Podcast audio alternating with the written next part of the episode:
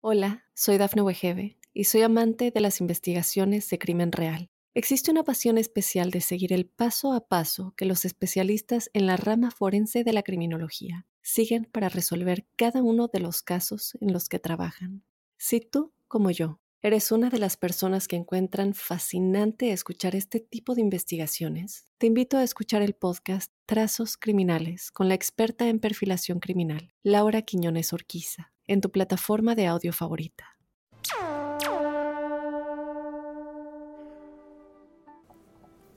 Buenos días, buenas tardes, buenas noches, bienvenidos al episodio número 76 de La Huella OVNI, este espacio en donde siempre decimos que no nos casamos con verdades absolutas, que nos animamos a hacernos preguntas y nos animamos a quedarnos con esas preguntas y empezar de a poquito a buscar esos argumentos que nos lleven algún día a cada uno a tomar sus propias conclusiones sobre qué ocurre sobre nuestras cabezas, qué pasa en el cielo. ¿Hay vida extraterrestre? ¿Nos visitan? ¿Hay naves volando sobre nuestras cabezas de manera oculta? ¿Es toda una paranoia? ¿Es mentira? ¿Hay gente que lo sabe y lo oculta? Bueno, día a día vamos tomando pequeños argumentos para tal vez algún día llegar a la verdad. Mientras tanto, les recuerdo que yo soy Jorge Luis Uxdorf y que este espacio se llama La Huella OVNI. Para contactarse conmigo a través de mi Instagram, arroba Jorge Luis S oficial, mi Twitter, arroba Jorge Luis S-77. Pueden seguirme en Spotify, pongan seguir en Spotify si me están escuchando allí. Pueden seguirme en cualquier otra plataforma de podcast también. Ahí también pongan seguir. Eh, así les va avisando cada vez que sale un nuevo episodio. También pueden seguirme en mi canal de YouTube. Ponen Jorge Luis Zuckdorf en YouTube y ahí van a tener entrevistas. También van a tener la huella ovni, por supuesto. Y diferentes videos que estoy subiendo. Finalmente, este es un espacio donde lo construimos entre todos. Así que les recomiendo, les pido, les imploro que me manden preguntas, que me manden temas sobre los que quieran seguir discutiendo.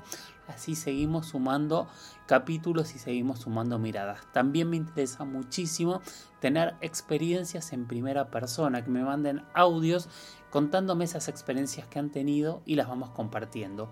Todo esto lo pueden hacer poniendo siempre el hashtag numeral la huella ovni o me lo pueden escribir a mi mail, las historias de George, que se escribe las historias de George, arroba gmail.com.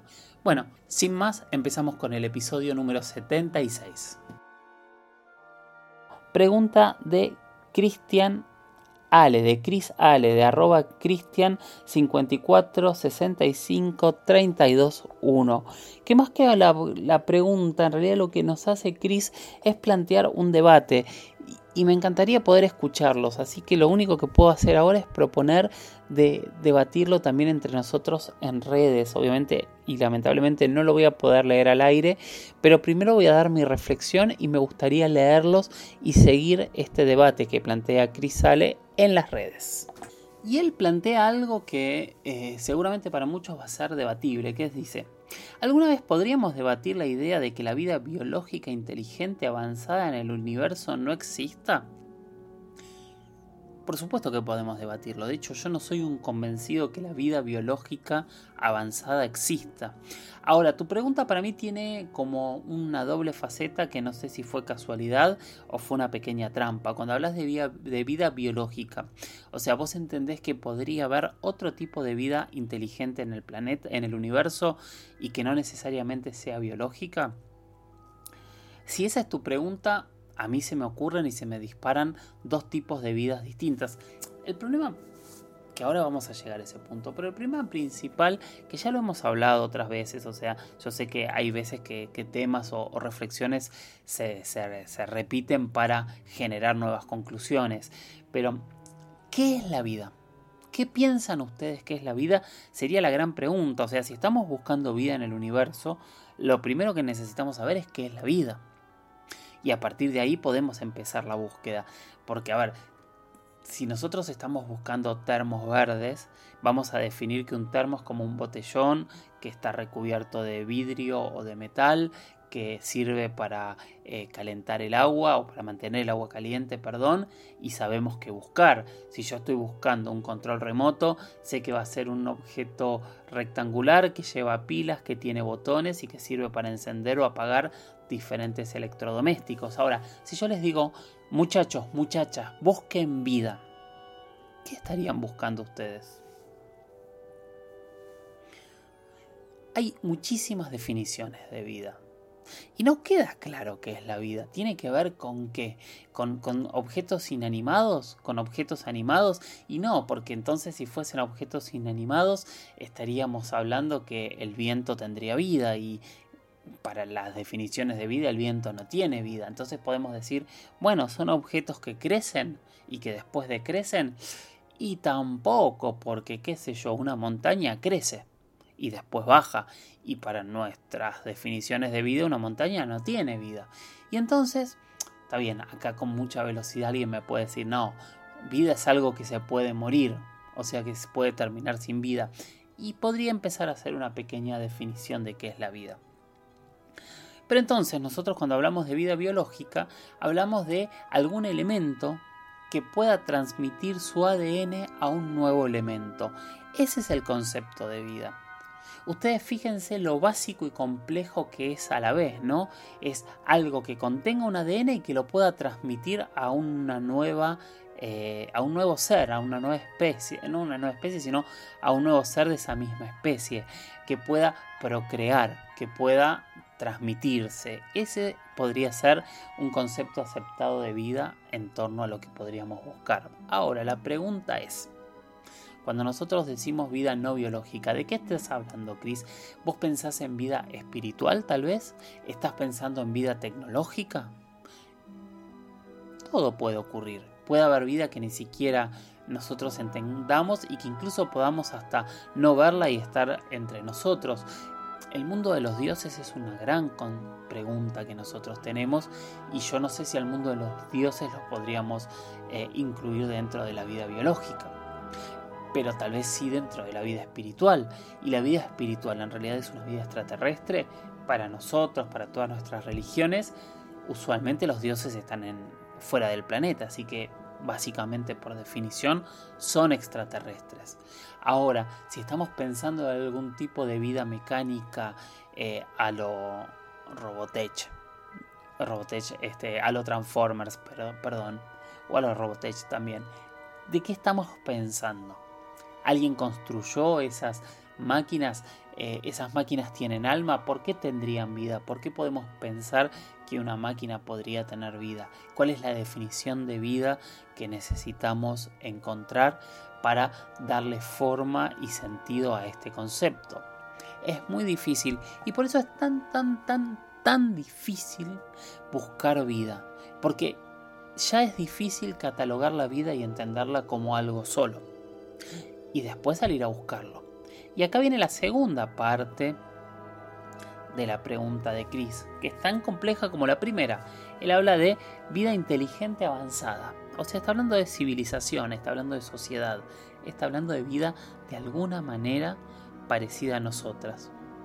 Y él dice, no, esa vida no debe existir, o no sé si lo dice, pero por lo menos plantea que lo debatamos. Es probable que tampoco exista también es probable que exista. Es muy difícil, es muy difícil desde nuestra mirada ser taxativos con cualquiera de las dos posturas. Es muy difícil ser taxativos y decir somos la única civilización en el universo porque aparte hay muchísimas pruebas que nos dejan con preguntas, como nosotros sabemos, que no podemos confirmar nada, pero hay muchísimas preguntas, muchísimos indicios que nos generan preguntas de que algo parece haber. Pero por otro lado, no tenemos, así como tenemos muchísimos indicios, no tenemos ninguna certeza de que esto sea así. Y este es el punto, a mí me gusta mucho este planteo de Chris, porque este es el punto que yo propongo para nuestro espacio. El punto que yo propongo para nuestro espacio es este, es no cerrar ninguna puerta. Puede haber vida, puede no haber vida, puede haber vida inteligente, puede haber otros tipos de vidas que ni siquiera nosotros entendamos o podamos ver como vida, puede, puede ser que nosotros seamos el primer punto o el último punto de la vida, es como hiper amplio, hiper complejo y, y también es un punto donde todo lo que cada persona aporte pensando y analizando e interpretando enriquece al debate. Por eso es que con el hashtag numeral la huella ovni les pido a todos, hoy sí les pido a todos que tomemos la próxima canción, tomemos unos minutitos y entre todos respondamos a este debate. Yo ahora lo voy a escribir, voy a escribir la pregunta tal cual de Chris Sale. En realidad voy a retuitear su propio tweet y a partir de ahí yo les pido a todos que todos los que se quieran sumar en, ese hilo contesten la pregunta de Chris. ¿Qué piensan ustedes? ¿Existe o no existe la vida biológica inteligente avanzada en el universo? Es muy importante, creo que está buenísimo sumarnos todos a este debate y no, no, no, estoy pidiendo que lleguemos a una conclusión, pero por lo menos leámonos entre todos y escuchémonos. Hola, soy Dafne Wegebe y soy amante de las investigaciones de crimen real. Existe una pasión especial de seguir el paso a paso que los especialistas en la rama forense de la criminología siguen para resolver cada uno de los casos en los que trabajan.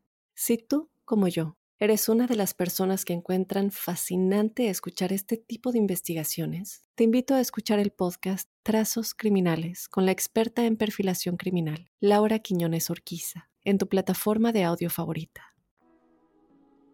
Bueno, tuvimos nuestro espacio, pudimos debatir, pensar en la vida, si puede haber vida inteligente o no en, el universo, en otros planetas y cuál es este, la postura de cada uno para entre todos tratar de, eh, tener herramientas, ¿no? de tomar herramientas de las reflexiones ajenas y poder eh, realizar nuestras propias conclusiones en base a eso. Respetemos todos los pensamientos y veamos a ver a cuántas opiniones llegamos. Bueno, seguimos adelante con la huella ovni. Soy Jorge Luis Zuxdorf. Me encuentran en redes, en Instagram como arroba Jorge Luis S oficial, en Twitter como arroba Jorge Luis S guion bajo 77. Y en este espacio seguimos escribiéndonos, comunicándonos, contactándonos con el hashtag numeral la huella ovni. También como siempre les digo, recuerden que todos los episodios en fragmentos de 20 a 30 minutos están en Spotify y en todos los, reproducciones, los reproductores de podcast habidos y por haber. Entren, búsquenlos y reproduzcanlos, recomiéndenlos. Eso nos hace tener cada vez más audiencia y con la audiencia se nos acercan nuevas preguntas, que es nuestra clave para que este programa tenga razón de ser, tenga sustancia, ¿no? Sea porque este es el lugar en donde buscamos responder cada una de esas inquietudes en base o en torno al fenómeno ovni. Bueno, recién debatíamos sobre eh, si había en el universo otra vida biológica inteligente. Ahora vamos a ir a un debate más propio, más nuestro, más interior. También es un debate pero eh, que está muy relacionado con el debate anterior.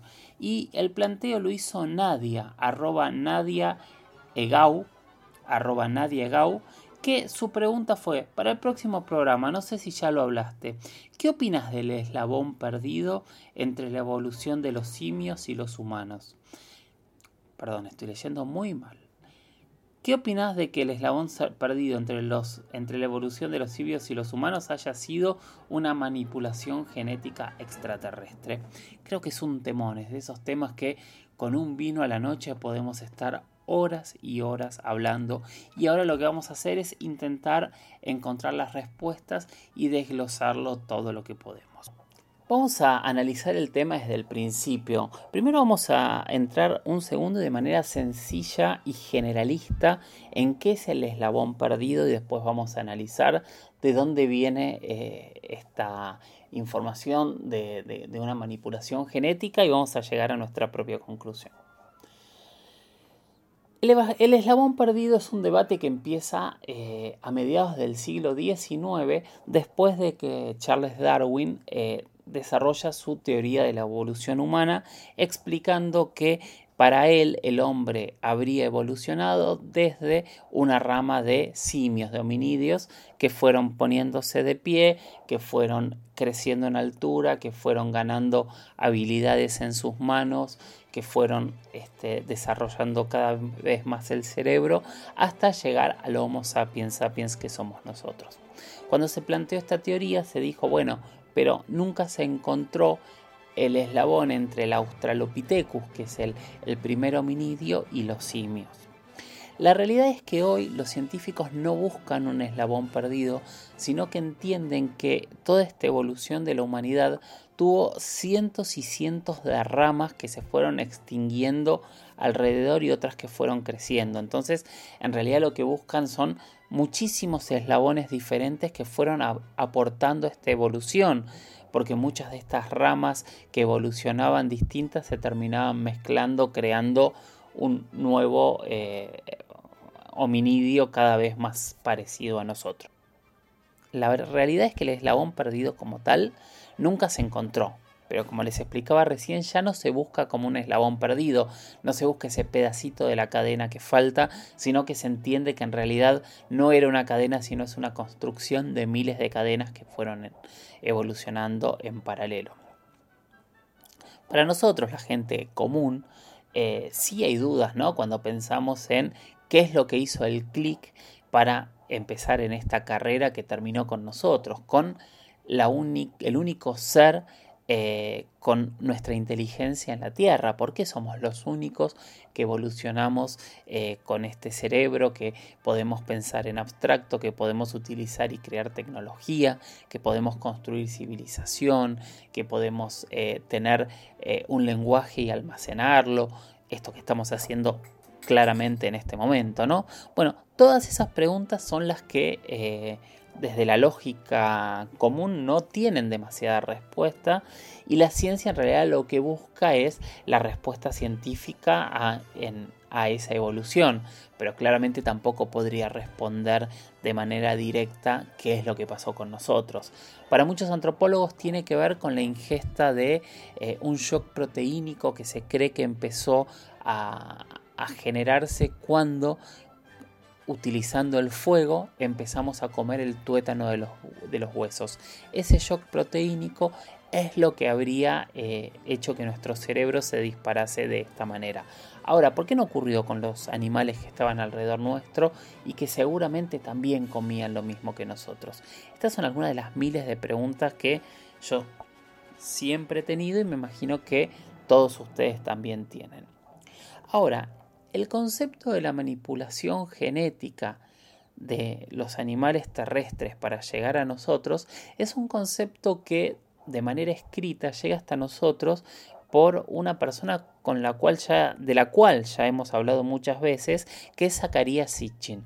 Zacarías Sitchin cuando supuestamente reinterpreta las tablillas sumerias, ahí es donde él habla de este mito en el cual los Anunnakis eh, habrían manipulado genéticamente a, ciertos animales que hay que había en el planeta Tierra para crear al hombre, para que el hombre fuese el ser que iba a trabajar en las minas para recuperar el oro que necesitaban los habitantes de Nibiru. De Nibiru perdón. Esta es toda la historia de donde parte la primera idea de pensarnos como que en algún punto de esta cadena de evolución alguien nos tocó para que nosotros fuésemos diferentes. Hay cientos de teorías diferentes de personas que piensan en este sentido. En ese sentido, eh, se vuelca claramente más allá de este error de los Anunnakis, porque los, Anunnakis no, no, habrían estado haciendo un experimento, sino que estaban haciendo un animal para que, o un ser para que trabajase para ellos y después nos revelamos. También están todas esas teorías que hablan que en realidad somos un experimento de alguna otra civilización y que nos observan mientras evolucionamos en base a las modificaciones genéticas que hicieron. Estos son los puntos que nosotros no, creo que nos los vamos a preguntar toda la vida, porque la realidad es que no sabemos por qué somos los únicos, pero de alguna manera al ser los únicos en este sentido dentro de nuestro planeta, es lo que nos vuelve a veces o lo, que nos da ese sentido de soledad y esa necesidad de mirar hacia arriba, de preguntarnos si hay más como nosotros o si hay algún ser en la Tierra que en algún momento de la historia del planeta haya evolucionado de la misma manera o vaya a evolucionar de la misma manera dentro de muchos años. La evolución genética es lenta, pero también nosotros sabemos que cuando esa evolución se manipula, esa evolución pasa a ser relativamente muy rápida. De hecho, el ser humano ha manipulado y manipula el día de hoy de manera muy veloz diferentes razas de perros, por ejemplo. Ustedes piensen la cantidad de razas de perros que se han creado desde la manipulación genética. Lo mismo ocurre con, con las vacas, las vacas para carne, las vacas para leche, etcétera, etcétera. Así que la manipulación genética claramente es posible y podría ser una respuesta, ¿no? Y también podría ser una respuesta a esa necesidad de contactarnos con algo más. Por otro lado, siguiendo las teorías de Sechin, siguiendo toda esta lógica extraña y, difícil de pensar, cuando nos metemos en las cosmovisiones, las, cosmovisiones son las miradas religiosas, siempre hay mitos de creación en donde diferentes dioses en algún punto empezaron a hacer ensayos con prueba y error, y esto es muy loco, pero en la gran mayoría de las religiones hay prueba y error. O sea, y con estas pruebas y errores empezaron a manipular a los seres para crear al ser humano como querían. Entonces, por todos lados hay historias de algún ser que se metió para crearnos. O sea, siempre hablamos de la creación del ser humano, el mito de creación, etcétera, etcétera. Todas son preguntas que no tienen respuesta, pero cuando hacemos este, este ejercicio que estamos haciendo esta noche, de agarrar todas esas respuestas y ponerlas en la misma bolsa, es donde empiezan a surgir muchísimas preguntas. Si ustedes esperan que yo tenga alguna respuesta a estas preguntas, lamento decepcionarlos a todos, porque no, no tengo las respuestas a estas preguntas. Pero sí las dejo para seguir preguntándonos. Hay muchos puntos para, para pensar que alguien podría haber modificado nuestro ADN para, para que seamos lo que somos. Lo vemos, en resumen, lo vemos desde al, mismo estímulo, no todos los seres de la Tierra claramente evolucionaron de la misma manera. Lo vemos en toda nuestra historia religiosa, lo vemos en algunas interpretaciones y lo vemos en la práctica de lo que hoy nosotros mismos hacemos y seguramente vamos a seguir desarrollando. Hola, soy Dafne Wegebe y soy amante de las investigaciones de crimen real. Existe una pasión especial de seguir el paso a paso que los especialistas en la rama forense de la criminología siguen para resolver cada uno de los casos en los que trabajan. Si tú, como yo, eres una de las personas que encuentran fascinante escuchar este tipo de investigaciones, te invito a escuchar el podcast Trazos Criminales con la experta en perfilación criminal, Laura Quiñones Orquiza, en tu plataforma de audio favorita. Espero haberte contestado de alguna manera, ¿no? Sí, claramente puede haber algún tipo de evolución y sí no está totalmente claro cómo llegamos a ser nosotros mismos. De ninguna manera, tal vez algún día esas respuestas estén. Yo tenía muchas, muchas ganas y espero que les entusiasme hablar de la isla de Pascua. ¿Por qué ustedes piensan que la isla de Pascua está tan relacionada con los fenómenos paranormales e inexplicables. En realidad es bastante sorprendente, todo en la isla de Pascua es extraño, pero vamos a tratar de entender por qué. El primer punto de lo extraño de la isla de Pascua es su ubicación, es la isla más difícil diría de encontrar porque es la isla más alejada de tierra que existe en el planeta. Hacia cualquier punto la tierra más cercana de Isla de Pascua está a por lo menos 4.000 kilómetros. 4.000 kilómetros.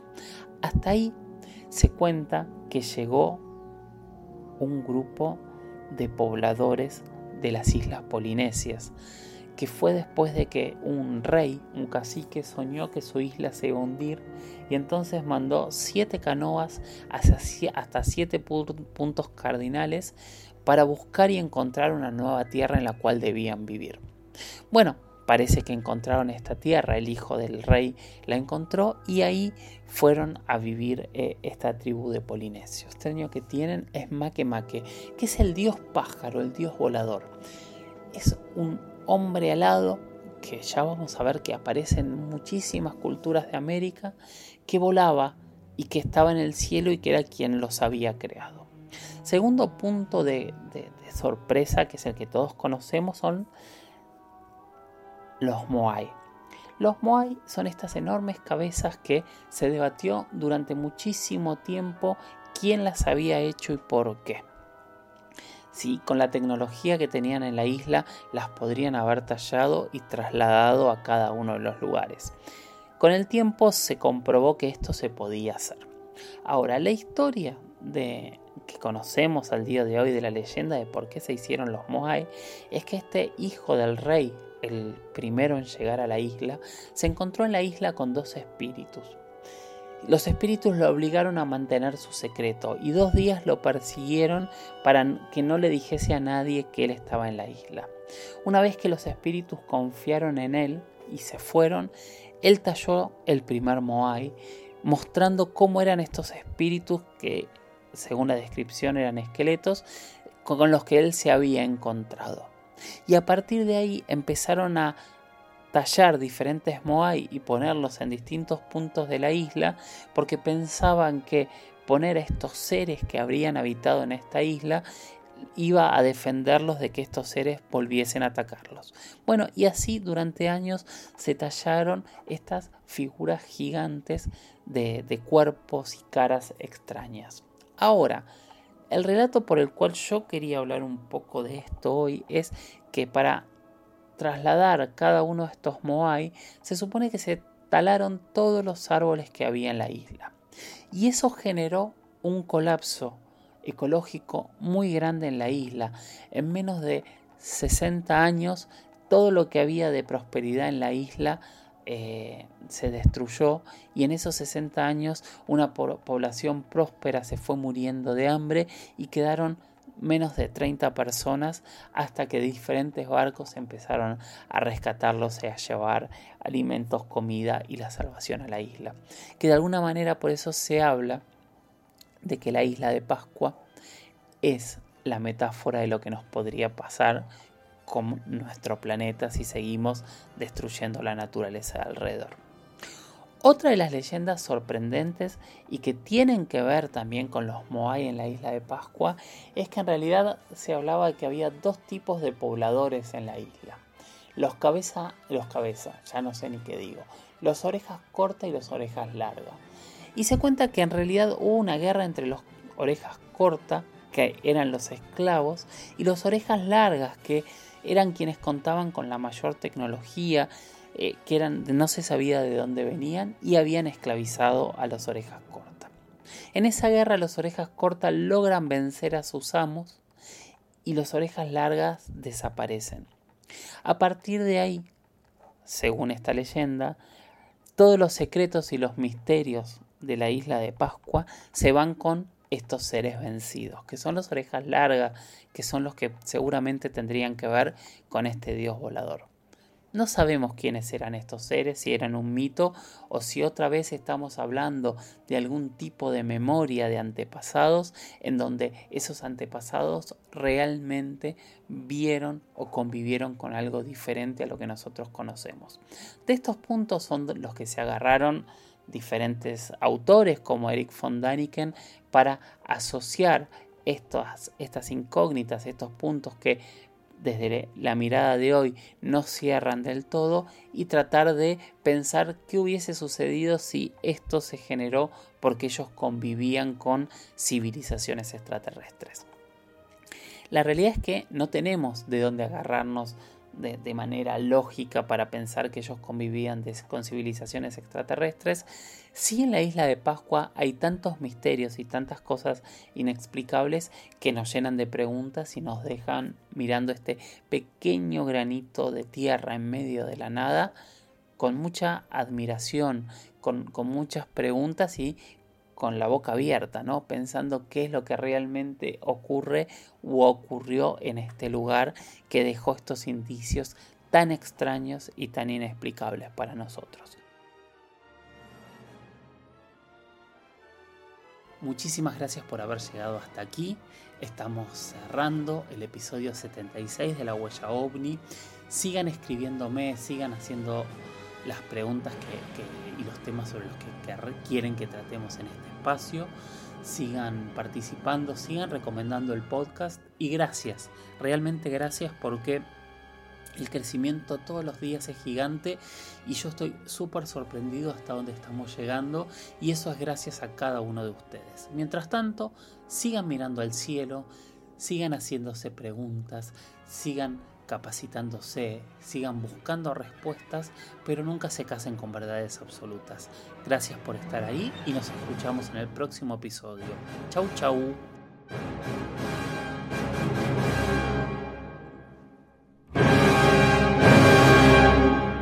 Hola, soy Dafne Wegebe y soy amante de las investigaciones de crimen real. Existe una pasión especial de seguir el paso a paso que los especialistas en la rama forense de la criminología siguen para resolver cada uno de los casos en los que trabajan.